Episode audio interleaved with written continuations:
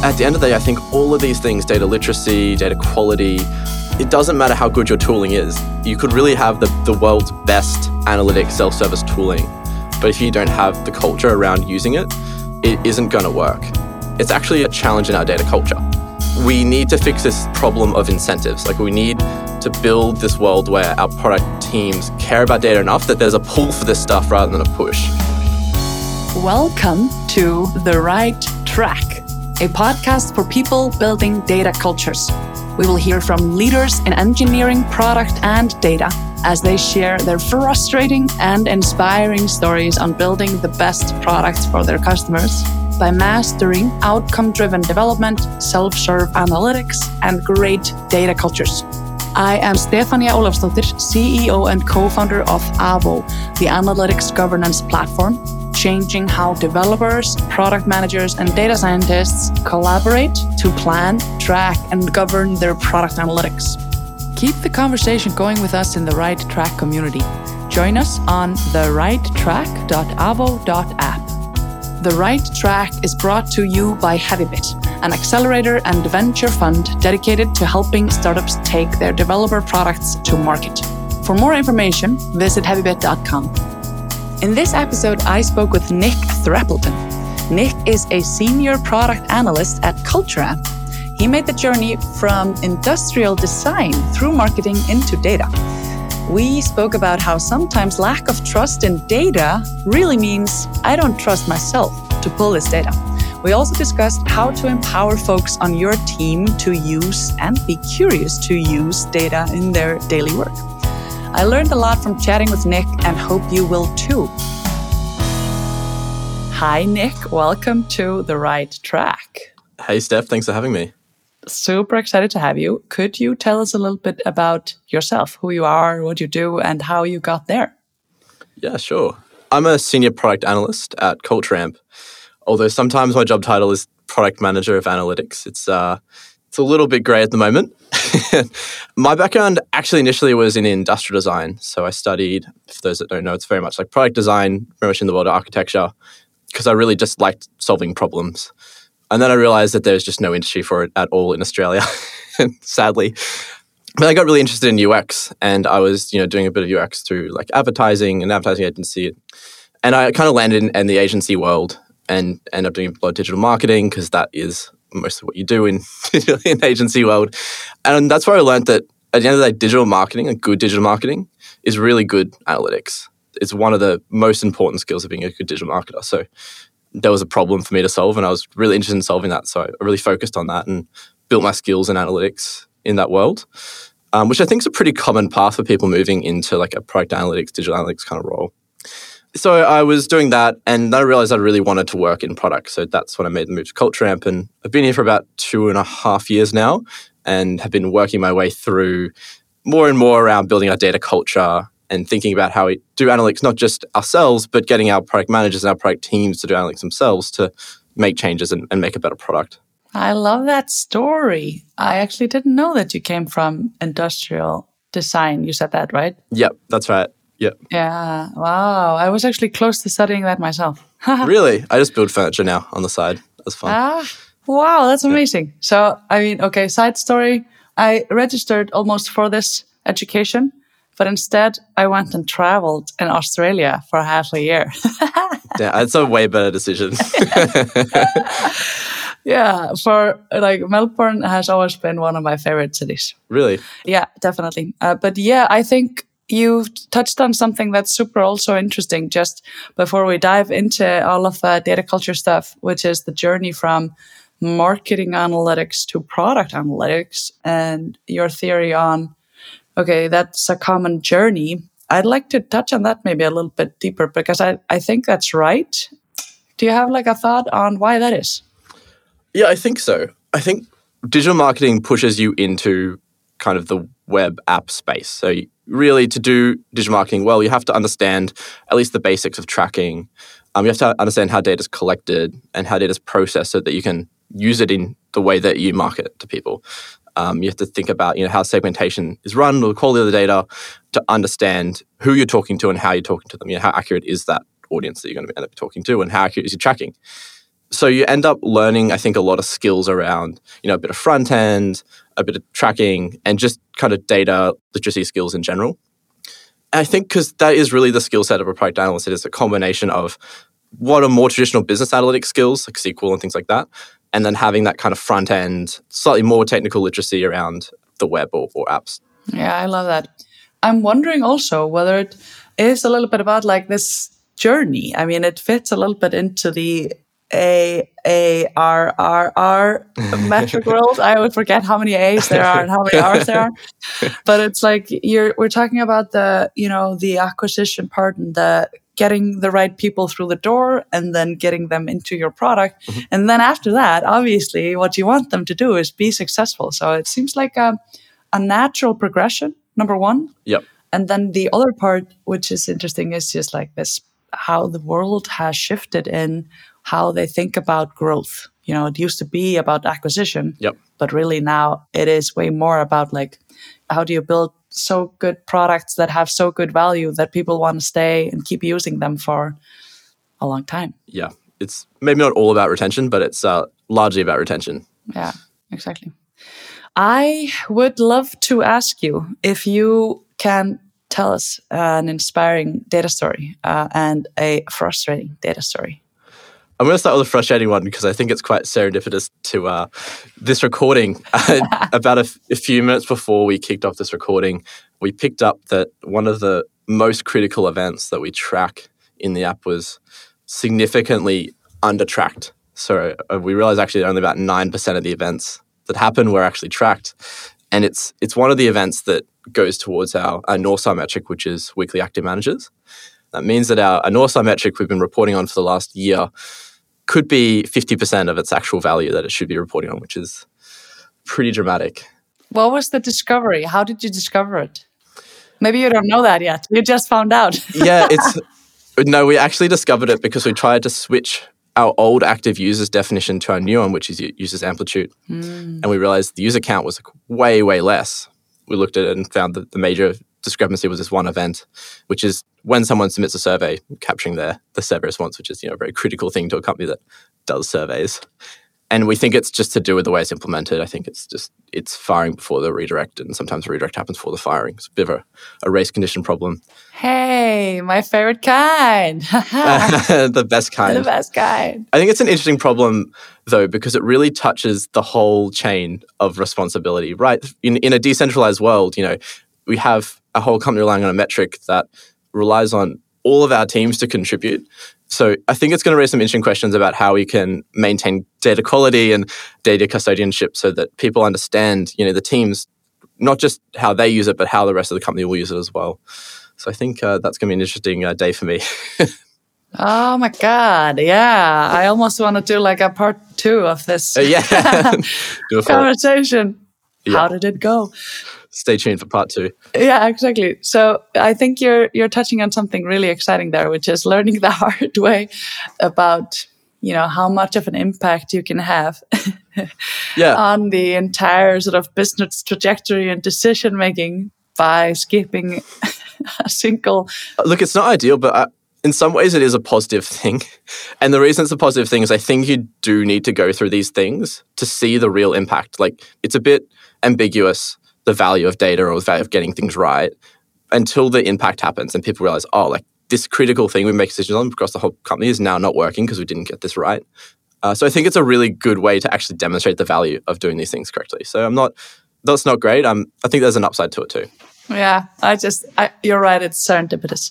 I, I have two follow up questions that are, one of them is um, probably a good segue into the rest of the conversation. The other one is sort of more of a comment. I love that you're talking about data custodianship, or how did you frame that? Yeah, data custodianship. Is data custodianship something that you did you make that up? no, I stole it from one of our um, backend engineers because it's a it's a problem in backend engineering, uh, and it's a problem in analytics. It's you know the idea of responsibility of data and people understanding where those lines fall, which is really critical, especially in a company that's kind of heavily matrixed or decentralized uh, which I think a lot of product companies are. And the way we look at custodianship is more of an outcome of everything else. That is, like if we get all of our data culture things right, we get people interested in, in using analytics, the data custodianship becomes easier. You know, that people understand the responsibility, understand the benefits to owning that data. Um, so it's a hard one to drive on its own. I think it really is something that you measure, but you try and change through more indirect ways. Mm, yeah, I love. Thank you for sharing this. I love this framing because people have been talking about data governance a lot, and I personally come from a data background, and it was a framing of a part of my job that I just hated. I was like, no. Number one, I have no interest in governing yep. this. We should all be incentivized for this to work. And number two, I was just very allergic to the word. So I think this is a word that I could have always related to. So I really like that. And what you just said, I feel like you're touching on this journey that companies go through, which is from the centralized BI team to mm-hmm. the self serve analytics culture to realizing that self serve analytics culture doesn't work if you don't have quality data. And then you get to this like centralized governance.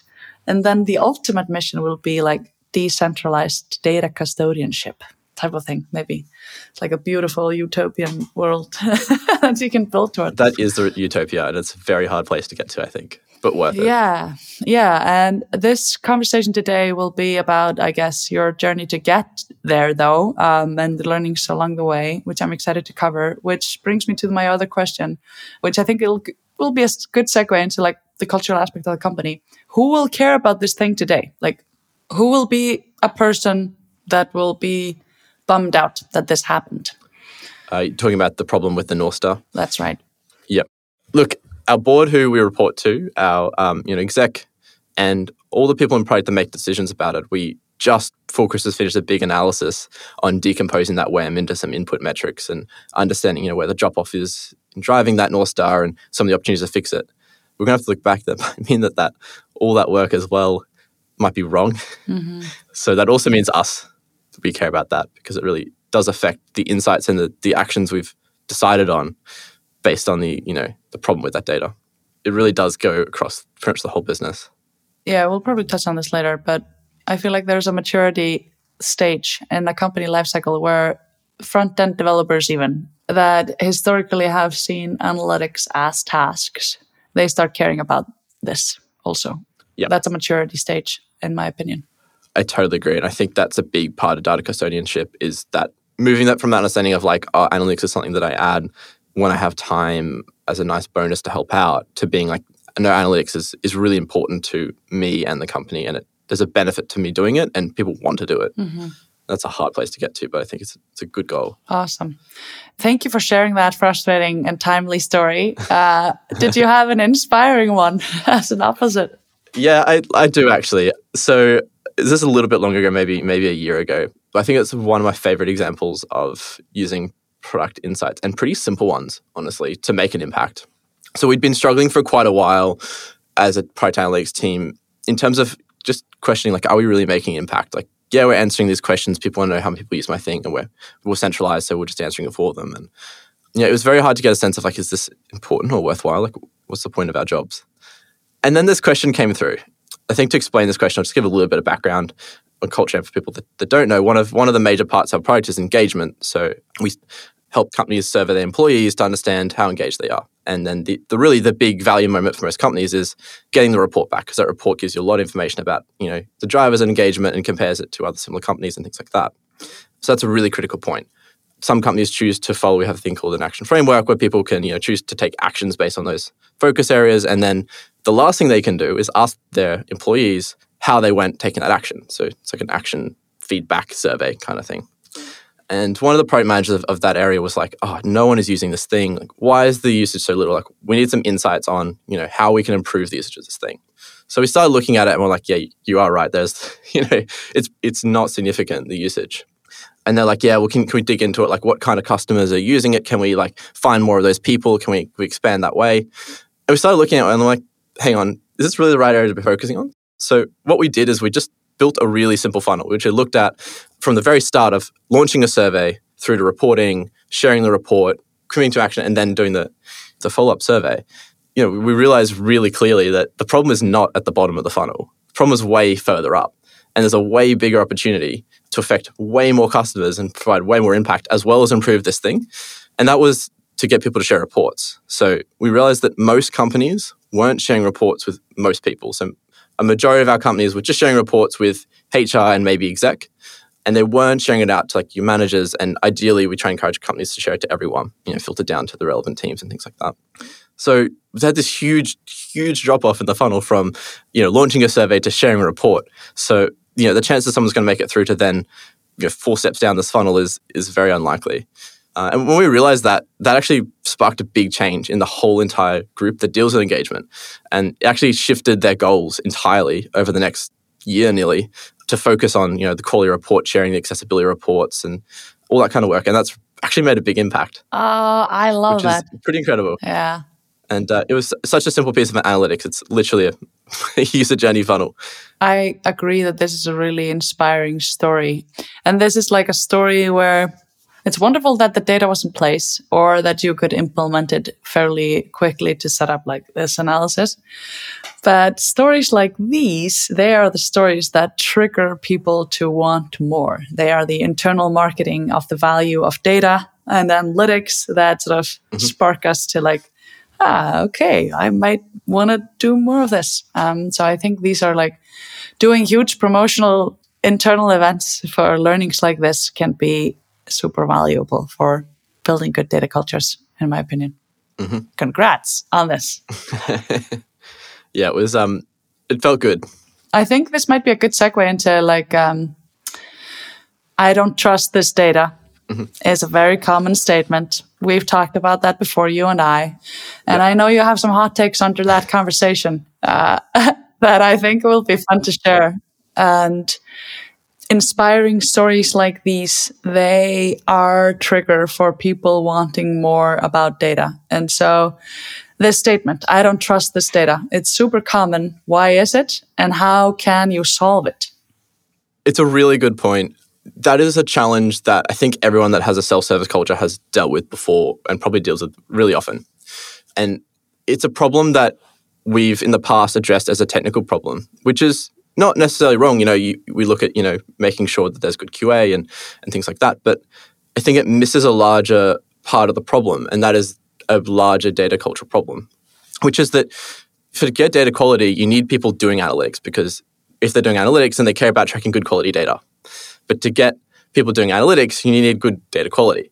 So it's this kind of it's similar to like the marketplace problem where you're trying to get both at the same time, and it's a really really hard one to solve. Like how do you build this like cycle where you get data quality and analytics and one doesn't break the other. You know, you, might get people start using it, but then the data quality is really poor and then all of a sudden people stop using it because they don't trust that data.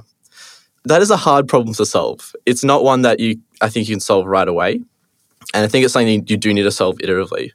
The one thing I think that we did get right and that we're still focusing on is building this like a minimum level of quality. So you make it as easy, as accessible as possible for people to get data right it does require a bit of work and a bit of hand holding. And it's about like having the right tooling, making it really easy to see what events are coming through, and making people really see literally how the data comes through as well. So not making it too abstract. I found it like really helpful if people can just see the events as they come up when they go through the user journey. It makes a lot of sense to them. They can go into you know Amplitude or wherever they're doing their analysis and then understand that oh okay like I'm doing these things. That's the journey. That's how the data comes up. And so I analyze it, and that's what I'm going to get for everyone else. So I think that's where you start to get a bit more trust in the data is, is gain that, that minimum level of quality. But you need to also consider that problem as well, that problem of people actually using analytics to get data quality in the first place. Yeah, I just love this comparison to the marketplace and finding a product market fit with uh, product analytics within the company. I think you've really hit the nail on the head there. um, and I think what you're highlighting is like, well, data trust issues. they are not only technical issues, they are very much around data literacy, which is one of the things that you touched on. Like, yep. for me to actually understand what is the thing that I'm looking at. And it sounds like exactly like what does an event even mean when I press a button and then it counts stuff. Um, having that transparent mm-hmm. is one of those things. I relate to that. Mm-hmm. Yeah. So there's data literacy. There is data inspiration and then there's the data quality as well piece so yeah i think that's that's a really yeah. I love this. I love this analogy. The more I do this, the more I realize when you're trying to do self service, it has a lot of parallels to just regular startup problems. And you mentioned product market fit. And I, I really do think a data culture is having a really good product market fit. And when I say market, I mean your internal stakeholders between the self service tool and the way that you sell it and, and build it and the culture. At the end of the day, I think all of these things data literacy, data quality it doesn't matter how good your tooling is. You could really have the, the world's best analytic self service tooling. But if you haven't sold it in the right way and you don't have the culture around using it, it's just, it isn't going to work. People aren't going to care about it and they're not going to understand the value. So they're not going to use it. And if they don't use it, you're not going to track the data and get the data quality that you wanted in the first place, which is, it is frustrating, but it's also kind of inspiring. Like it, it's an interesting and fun challenge. Mm-hmm. You've touched on this thing, which is an obsession of mine, personal obsession of mine, yeah. which is bringing data consumers and data producers closer together. And by data consumers, I mean people like product analysts, product managers, data scientists, whoever is playing around with the data eventually. Mm-hmm. And then the developers that actually write the code that get the data points to whatever you need to use the data in, but also the data designers. And so having those people and group communicate really well together, I relate to that. And particularly when the data producers become the data consumers, that when developers actually care about analytics and point and click uh, and charts and amplitude or whatever, um, or Mixpanel or, or Looker or wherever they're looking at their data. I think that does a lot. Mm-hmm. I agree. You did mention also, I guess it's another way of framing this, but I love that you mentioned it. It's you once told me that you have commonly heard verbatim, I don't trust this data, but you've also heard sort of, I don't trust myself to pull this data, which I guess is uh, around this data literacy thing. Um, but I wanted to talk a little bit about what you're doing to fix this because I know it's been uh, an adventurous and inspiring and sort of rapidly changing culture at Culture Amp. yeah, culture change at a culture company is interesting. Yeah, yeah. And so, can you tell us a little bit about this journey? Like, what needs to happen to to find that product market fit? What has already happened, and what are you doing more mm-hmm. around that? So I think there's some tactical things that we're doing, and then there's some motivational things that we're doing as well. So I'll talk to the tactical first, and those are a bit more obvious and literal. So that's focusing on things like data literacy. And so we're looking at, you know, do we buy in or do we, you know, write some kind of course to just skill up all our data consumers and ideally data producers on data literacy. So they have that confidence in themselves to know that when they're pulling data, you know, they understand correlation and causation. They understand some of the common pitfalls, outliers in data that are pretty easy to fall into. Uh, and they have that confidence that when they're pulling it, you know, they're, they're probably pretty accurate. They're getting pretty confident with things. But like I came back to before, we could offer these courses. And I think if we put it out today, we could buy the best course from the best university in the world and make it super interesting and really fun. And our PMs will do it and, and they'll really like it. But I don't think that they'll apply it right away. And that's not a fault of their own or, or anything. It's actually a challenge in our data culture. It's like we need to fix this problem of incentives. Like we need to build this world where our product teams care about data enough that there's a pull for this stuff rather than a push. There's always going to be a little bit of a push. You're always going to push some things out, you know, enforce some things. But I think if you go too far in the push end, it's like where you go to exec and you enforce things and you say everything has to be done this way. And I think, like to borrow a term from economics, it's basically rent-seeking behavior. Like it just, no one likes to be forced to do something, and I think that's why it's really critical to build a, a, culture where people have the incentives and the interest in pulling data in the first place. And then the things like, you know, focus on data literacy, focus on data quality become more important. Yeah, it's like this it's the top down sales versus bottom up. It's just easier to sell stuff when there's already buy in and yeah. interest in sort of the smaller stuff and you've seen adoption. I remember you also mentioned, or I guess like maybe a follow up question of this. What does that look like then in practice? What are Mm-hmm. How do you create that incentive? How have you been doing it so far? And what's what's coming up? Yeah. That's honestly the biggest question we have right now that we're we're trying to work through as a team. It's, and that's our focus for this year is how do we how do we really embed the incentives and the data culture into the company? And there's a few things that are happening. I don't have too much to report on on their success so far, but I can talk about you know how we're doing those things. And the first one is we are starting a little bit at the top, and by that I mean we have a North Star metric, but most teams have no idea how they can contribute to that because it's so disconnected from what you do day to day. Right. So we've done some work to decompose that North Star into a funnel and then a series of metrics to, to drive that funnel. To give a practical example, that it's weekly active managers. Well, the first step is you need to you start with contracted users. You need to identify if they're a manager, not the first step. And then once you know they're a manager, you need to get them into the platform for the first time. Then you need to get them back in some more regular periods, and then you need to retain them. So, all right, there's some steps that we can focus on, and, and the drop of each of those steps make a bit more sense. You know, some of them are, are sales and customer success at the top, and some of them are you know product and product quality down the bottom.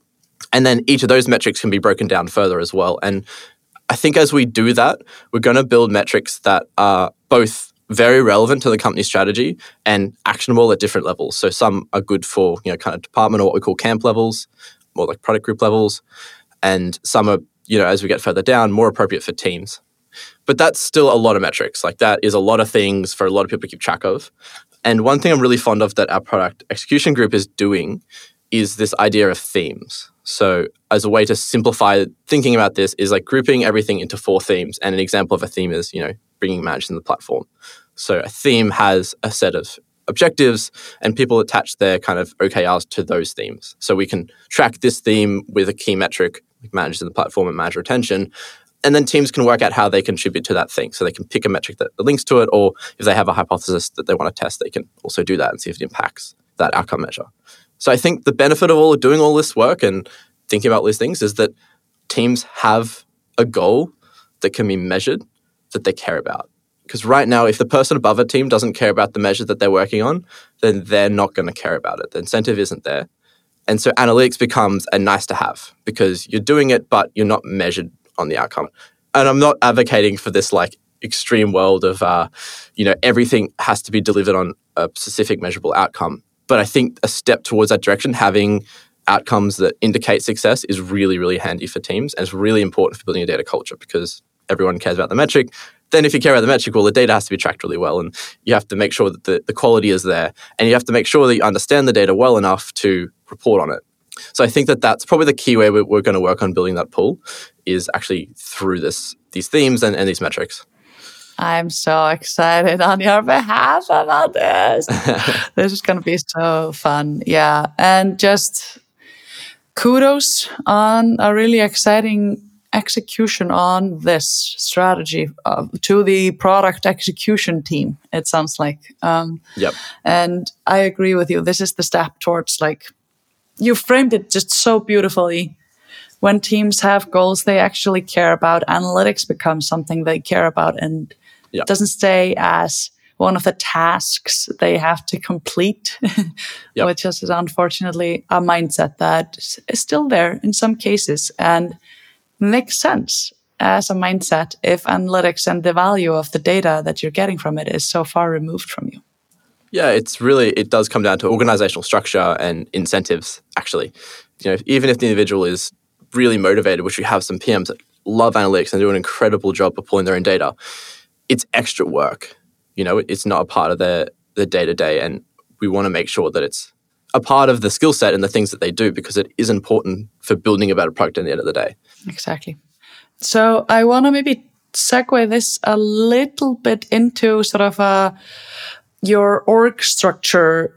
I know that you are personally sort of running some initiatives in you know adding to the team and putting more focus on analytics and product analytics and things like that. Yep. This is something that I think I, I, get this question a lot when people reach out for advice on who should they hire and who should that person report to and should the analytics data specialists or data scientists or data professionals or what we want to call them should they be in uh, their own team or integrated into the other teams? Um, how does data work with product and engineering? Mm-hmm. i'm dumping a bunch of questions in one um, as sort of like can you talk a little bit about your org structure and how that has evolved what you've learned along that route and, and what you aspire to there? Yeah uh, I'll start with our structure when I started about two and a half years ago. And that was a really traditionally centralized analytics team. So the team was centralized. There was three of us. One person that you'd probably call an analytics engineer today, but was called a product analyst back then, you know, team lead and myself, product analyst. And our infrastructure was centralized too. So we'd pull the data in. We were the gatekeepers of the data. Someone asks us a question, we'd choose to answer it or not, and we give them an answer. And some people like that because it's like it's easy. You can like send a thing off and you get something back sometimes. It's like hopefully. yeah, hopefully. And you know, there's a bunch of back and forth and it might take two weeks before you get a, an answer to your question. yes. Uh, and you probably already shipped the thing anyway because time doesn't stop for analytics. So, you know, that was like that was going okay until when we really noticed this was a problem was we we ran a test with one of the product managers. Um, they added a new little banner to one of our main kind of top level pages. And it was basically a call to action banner to use a new feature. And what we did is we said there's about 35 people, I think, in kind of the, the larger product group that looked after the product. We we sent a survey out to all of them like, what percent of people over the next month that go into the platform will click this thing at least once? So, you know, that went, went everyone from like engineers, data scientists, product managers, QA engineers, everyone in the camp. And the average guess, like the average like middle guess was about I think it was 48%. So on average, people guess that 48% of people would click this banner. And like to anyone that probably listened to this podcast, worked in analytics, or ever looked at, you know, kind of web analytics, you know that that is extremely optimistic. uh, and the actual result was 8%, which, I mean, that wasn't too bad. I was higher than I was expecting. And the, the only person that did get that right, who said 9%, was a data scientist who had worked in that area before. So we realized that there's this gap between what people's intuition around product usage was and what it actually is. The reason we think that that was happening is because people are only answering little dots at a time with their questions. Like you're getting illuminated about this little area and illuminated about this little area. So you had some kind of calibration idea of usage in this spot and this spot, but they didn't. You don't have this good kind of base level knowledge of like you know what's what's the kind of average click through rate or like how likely people generally to do something within some boundary for just fueling relatively, you know, educated estimates. And that's because people just couldn't answer simple questions for themselves. You, at the time, you can't just go in and go, oh, hey, how many people have done this thing? Or what's the drop off from this step to this step? And it's too much effort to ask an analytics team to answer that. It's like pretty low value. You can't explain why it's valuable to you. It's just interesting. But together, all these questions over time do become really valuable because they shape this intuition. So we realized, like, okay, we need to change our approach. Like, this is not giving people the information they need to develop this intuition. And so what we did is we kind of blew the team up. we went we went very drastic actually, and um, we essentially said, well, um, we need to focus on self service. We need to allow people to answer these questions themselves. These kind of common and easy, relatively easy questions in an easy way. Like if it's an easy question, it should be easy to answer, and everyone should be able to do it. So that's you know when we've started to focus on you know procuring to like amplitude. And the other thing we did is we thought, well, you know, the, the company is growing, it's getting more complex and there's these really big kind of molehills of domain knowledge between each spot. And so, you know, that's a really good argument for decentralizing the team, right? Like you should put people in into each of these areas and they can kind of become experts in this domain. And that really helps as an analyst, you know, having that expertise in the product. You really provide much better insights if you can understand that thing particularly well. So that's basically what we did. We blew the team up. Our team ended up very decentralized and we just went from one extreme to the other. And then sometime through last year, we're kind of speaking and we're like, this is a nightmare. we we'd managed to build and roll out Amplitude and implement it and had a heap of success in that. We've got basically everyone in the product group that should be using Amplitude, at least using it, maybe not to the depth we'd like yet, but you know, they're, they're logging in and they're, they're checking some metrics and things, which is a great step in the right direction. But we have all these like centralized type things. Like we we manage a to use your favorite term, data governance, which is relatively centralized. You have a taxonomy you need to manage that's centralized. You know, you have amplitude and some, you know, we have modeling and things like that that are centralized. So we have these analysts that are like really decentralized and we're optimized for kind of domain knowledge. But what ended up happening is we're spending most of our time doing the centralized stuff because it was taking much longer to do. So we kind of realized there's an argument for both cases. Like there's benefits to having someone embedded and, and decentralized into teams, and there's benefits to having people centralized as well. And what we kind of came up with this idea, we call it a hub and spoke model. I'm sure there's a better name for it. I'm sure someone's called it, there's an official name for it. But the idea is we're going to keep the infrastructure decentralized. And what we've done is we've initially centralized the team. So now we have a, a team that looks after product analytics and analytics engineering combined at the moment. And what that does is it means that we can develop a roadmap, a product strategy for analytics. We can focus on these data culture problems and building the foundation of analytics. And what that also means is as we grow the team, so we're hiring some more product analysts over the year to, to do this, is we can start skilling up and deploy those product analysts to actually do product analytics and not do all this other stuff.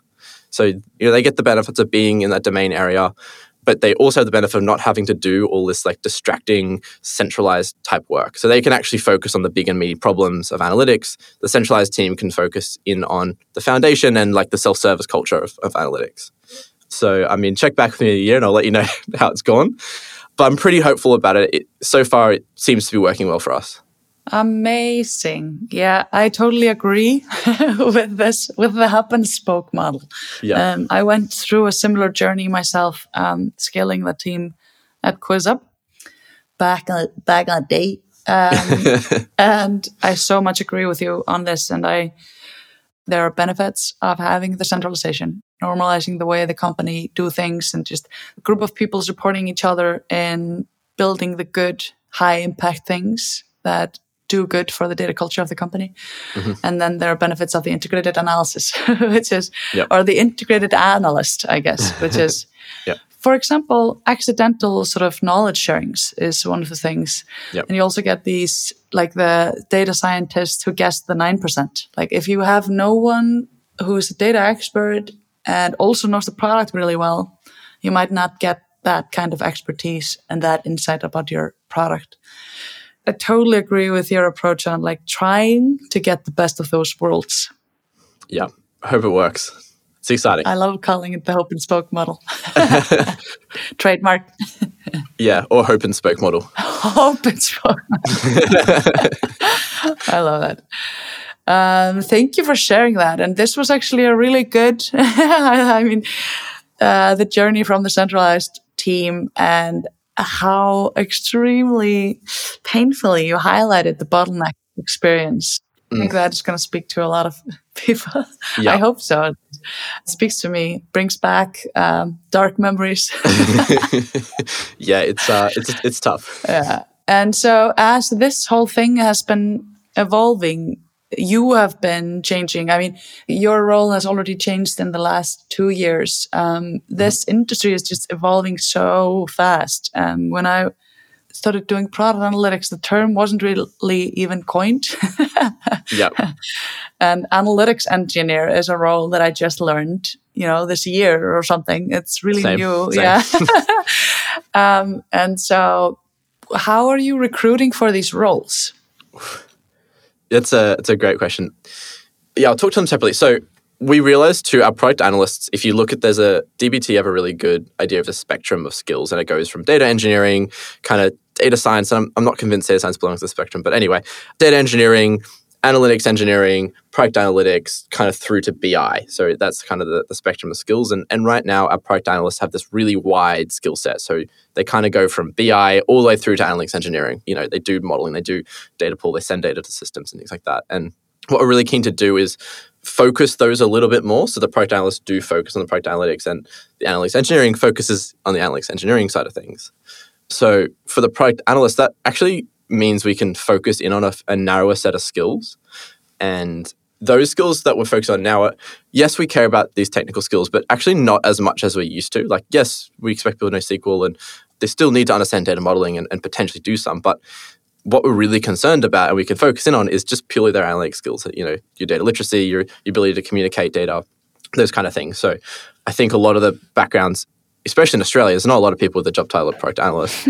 so we'll probably get we'll probably get quite a lot of people from you know either someone myself from like kind of digital agency or digital the digital world, or maybe um, some consulting as well. I think that's largely where those people come from, and there might be some skilling, but that's fine. It's a it's a weird and niche area, so we expect that. Yeah. The analytics engineer is the interesting one, and we've been going back and forth on this a little bit because there's actually we think there's actually two distinct types of analytics engineers that we need. And one is maybe what most people think of analytics engineer as, which is, you know, using things like DBT, you're you're doing a lot of SQL, you're building data models, you're like helping get a data from systems to systems. It's not quite like data engineering with it's not as heavy with infrastructure and things like that, but it's using tools to move data around and things like that and, and model it and make it useful for the business. But there's also a really important front end skill set that we need. And like our, our unicorn is someone that has like a full full stack experience because they can do do everything. But that is truly unicorn.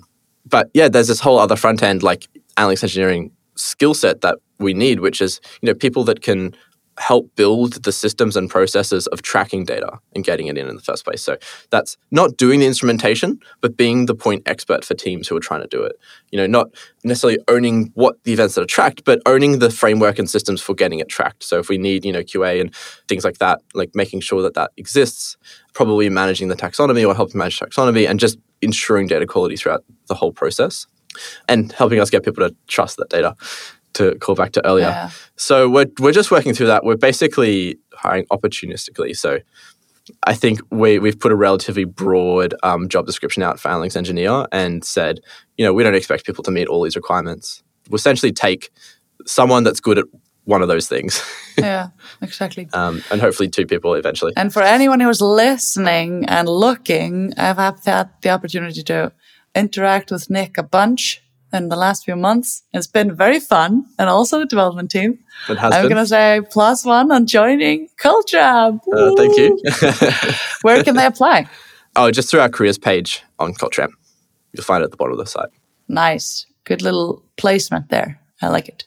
Um, so it sounds like you're looking to optimize those, like the full stack experience of the process as well. And I think that is a really actually interesting question about this getting producers, data producers, data consumers closer together.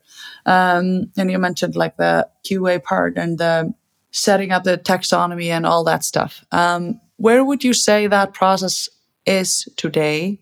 And who cares about it at the organization? Like, what is the, who has a passion for that today? Where does the developer standpoint stand?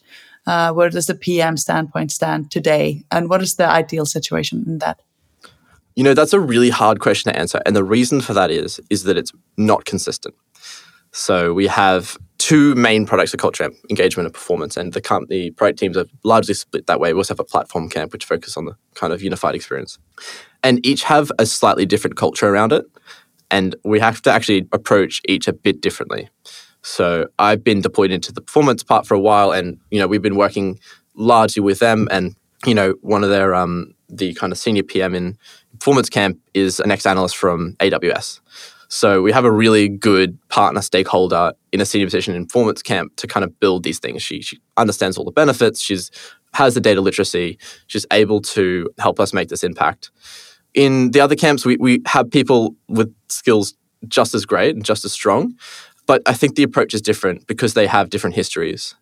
The hardest thing I think we struggle with, and I think most teams are probably at this point still, is that data and analytics is treated as a most people call it logging for one and two it's kind of treated as a nice to have like it's thought about just before they ship something if there's time to add it or often after it's been shipped and so we'll get partial data on a new feature release or something like that and that's probably the number one problem I want to tackle is we want to bring analytics in. You know, want to kind of start having purpose meetings, which I got that from you, Stef. Thank you. That was, um, yeah, I think that's a really good idea much earlier on in the product journey. And I think one way we can do that is actually partner with our UX designers because the time that they're starting to hand things over and, and settle on a problem is a really good time to start thinking about measuring it.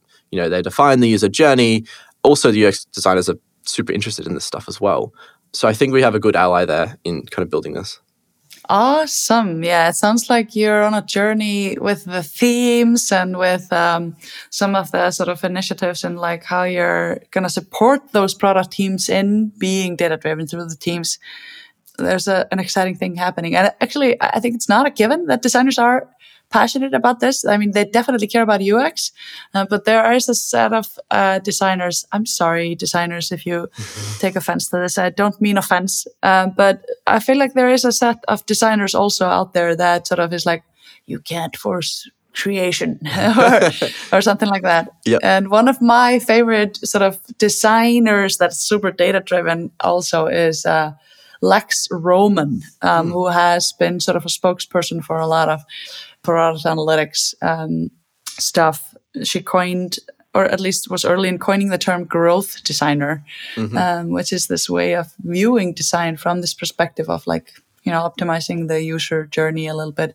And I think she built a community around that as well. And she has a lot of material on sort of training people and doing that. So, ah, It's really A interesting. little placement, another placement. yeah, she's great. I've heard of her, but I'll have to look into. That sounds really interesting. Absolutely. Uh, you should. We should set up a panel soon. Talk, have beer. Yes. Um, so, but sort of maybe to start wrapping up, I'd love to maybe hear you talk a little bit about sort of industry changes. Um, You've been mentioning your own both personal journeys um, or professional, individual professional journey, um, and the company journey. Um, you know, a lot of tool changes, a lot of process changes, a lot of mindset shifts. Uh, like I was talking about earlier, product analytics or you know just digital product development is a fresh angle. Product analytics is a fresh angle within that. And digital product is even you know already a fresh angle within like software development. It's just also new. Yeah. and it's changing so rapidly. Um, so even if we look at just the past two years um, and then you know we could look at five years as well but wh- what is changing? What is the trend? I think that the nicest thing about this trend I've noticed is that it's become less of a cowboy field and things are coalescing around kind of accepted patterns. So maybe even a year ago, it was like for any given problem, there was probably three to five leading tools and then probably a hundred others you could probably use that might do some of what you need. And I think everyone had some different combination of some of those tools. And it meant that nothing worked very well with anything. Wow. Like it was pretty frustrating. You know, you're trying to build a data stack that work together and you might use, for example, DBT, but then, oh, using Presto and, oh, it doesn't work Presto. That's like really frustrating. Uh, I think they're working on that. I think as these things coalesce and um, become more standardized and, and there's, you know, a kind of more accepted patterns, I think things will get stronger and easier to work with across the board. And I think all those decisions around, you know, what tool do we use become easier and easier because you can just lean on someone else's learnings um, and lean on someone else's time spent solving problems, which I think is really good. And uh, um, I think that is actually making things a little bit easier in that front. I think the biggest trend I've seen though is actually it's two steps. It's one a movement kind of I guess back towards front end tracking and not necessarily front end, but generally front end tracking and at least event based tracking. You know, front end tracking has its drawbacks. It's not as reliable as using data from a back end. You know, again, problems with JavaScript and um, and browsers, etc. But there's something beautiful in its simplicity. You can do a thing and you can see an event fire off. It's very, very literal, and that really helps with data consumption. It really helps with data tracking. And when you got to co- all these other complex things, it's some really helps to have just a simple, consistent model. But the next step to that is getting the data quality of front end events. Um, we've picked this up as well, and I'm sure a lot of companies. We didn't enforce a taxonomy for quite a while, and we ended up at this point where we had like I think over 900 unique events, and we'd have you know survey launched, launch survey, surveys launched. We'd have like all these different versions of the same event type. And then we started getting because we, you know, we're focusing on localization. Then we started getting events in different languages. That you know, it's not particularly easy to detect language and translate it. So we basically ended up just turning them all into untranslated object event. it became practically unusable. No one knew what any event meant. I didn't know what any event meant. So someone asked me to pull some data from it. I would the only way I could do it was actually just reverse engineer it and like go and do the thing, see what events came through and and work with it. So there's no documentation, no ownership. It was like really, really hard to work with. And I think one of the best things we did, which we were really resistant, like hesitant to do because it's not nice, but we started to enforce a taxonomy. And what that meant is we've tried to do it as light as possible and we try to do it as collaboratively as possible. But thinking about the whole taxonomy of our product and making sure that people are using the same consistent type of event for the same thing. The example I always give is like Spotify to our PMs. It's like if you play a song from a playlist or you play a song from a, a daily mix, you just want to know that someone played a song. And then you, you might want to know about where they played it from, but really you just want to know they played a song in the first place. And traditionally people would probably track like played playlist or played daily mix, and you would end up with all the possible ways you could possibly play a song, and then you'd have to try and turn them into a to one event. And it's just no one's going to do it. It's not sustainable. So having that taxonomy and getting that right from the get go is worth the investment. Is worth the time. I think taxonomy management tools like Amplitude are, are pretty young at the moment. Like they're pretty hard to work with, and we're looking at ways to to improve that. You know, we're worried about a taxonomy, how we manage it, and things like that. It's pretty difficult at the moment, but it's still worth the effort. Amazing. Yeah, I mean, you know, you know, I feel strongly about this as well. This is uh, it's one of those things maybe that I mean you can give those advice, but when yeah, when you have to make the decision to go from implicit to explicit tracking, for example, or uh, free for all to a mm-hmm. fairly standardized taxonomy, um, it's good to have a really clear reason behind why you're doing it. And I think the experience that you're running with is is a good one. I guess. Yeah, it's a good argument that you can make mm-hmm. for getting people on your side on this decision. Yeah, and I'd also say that yeah, the movement from track everything to track just what we need has been really helpful. Yes. It sounds counterintuitive, like you kind of or assume you want all the data all the time, but you really don't. When you want to analyze something and all the data is there, you you don't want it. you really just want the things that have a strong signal. Exactly. I know um, Ray in it, Atlassian talks about this. It's like a minimum viable user journey. It's like, let's not track everything everyone can do. Let's look at what are the key things that matter that we're actually going to care about that mean someone's getting value. We talk about them as like a business event. It's like it affects the business that someone does this thing. And let's not track any more than that. Mm-hmm. It's like a good balance between coverage, but simplicity of analysis and, and understanding. I love that. That is a really good I think take home message also. I'm about to ask you about some take home messages. Maybe this will be one of them. Mm-hmm. What is the first thing that teams should do to get on the right track to start getting their analytics right? hey. Hey. Uh, it depends on where you're at right now, I think, and your maturity and the size of your business. If you're a new company and you're like a fresh startup, I would say get your front end events tracked. Like, just don't worry too much about, you know, the tool or like make sure they're tracked there's a consistent taxonomy and you can get them into a database or something like you you own them. You can work out you can decide if you want Mixpanel amplitude or looker or some cust like whatever down the track but having that data from the get-go is so so valuable. There's so much you can do with that. We've lost a bit of a history of our front end events um, because the quality of the data is, is quite poor and it's only really in the last year that that quality has improved. So it's really hard to, for example we really hard to compare year on year until we have two years of data now. So getting that right is really, really worthwhile. Um, and actually, you know, I think at any size and any stage, that's worth doing. Even if you're, you know, a huge bank and you're you've got an app and things aren't great right now, it is worth the investment of getting that that up. That's probably the the number one thing you can do to improve your data quality and accessibility of analytics to whoever your stakeholders are. And yeah, I spoke about taxonomy. It is a bit of extra work, but it is worth the work if you can figure out a way to get your um, stakeholders to help you contribute to that in a reliable way, that's great. But if you have to have a centralized person that's doing it for now, that's also fine. That's where we're at. That's what we're trying to we're trying to get to that earlier bit, but it's hard. Yeah, I love that. I think yeah, that's a good take home message. Starting small, basically, is what you're saying. Like yep. there's a set of events that um, just start start somewhere. uh, yeah, and the other thing I would call out is that regardless of what you're trying to do in analytics, it is truly like an exercise of patience and iterative learning. You're always dealing with org change. You're dealing with lots of stakeholders all the time. You've got data complexity. You've got lots of things that make it kind of hard. You might have an idea of like this beautiful end state, and it's often not a technical challenge. Nearly never is a technical challenge. Most of the challenges are, you know, working with your org, working with the teams, and your stakeholders to get there. And so you always recommend have a goal, break it down into small bits and focus on what you can just get done right now because firstly things are changing. You never know what the end goal might be and things will take longer than you expect. Yeah. Uh, it is work but it is work that pays off in the end and it's yeah. it, we're going through a cusp. Like there is a cusp in sort of there's a shift happening in the world and people are realizing this. Um, if you are the first person in your company to realize this mm-hmm. um, then you go, you go, girl. We got your back. yeah, you're in the prime position for when it does take off. Yeah, exactly. Um, who should they call? Where do they want to learn more stuff?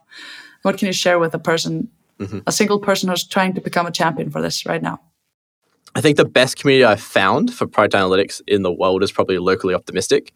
So you can just Google that, I think, and they have a Slack group. And you know, as far as I can tell, that's it's a really, really good group of like people from pretty much every company I've seen doing data analytics from you know, Google and Twitter through to like lots of smaller and medium sized startups. Uh, if you want to learn about this world, I, f- I feel like that's probably one of the best groups out there. That's probably where I'd start and probably where I spend most of my time. The DBT community is also really good, a bit more focused on data modeling and sometimes analytics engineering, but worth knowing about as well. Awesome. Thank you so much for sharing your words of wisdom with everyone in the world who hopefully is listening. Nick, it was great to have you on the show. I hope we'll get part two soon where we'll resolve the emergency call this morning. Thank you so much, Nick, for joining us. Thank you so much for having me, Stef. Thanks for listening to The Right Track. If you enjoyed this episode, be sure to subscribe to Apple Podcasts, Spotify, or your favorite podcast platform. Keep the conversation going with us in the Right Track community. Join us on the therighttrack.avo.app. You can learn more about Avo at avo.app, and please follow us on LinkedIn and Twitter via AvoHQ.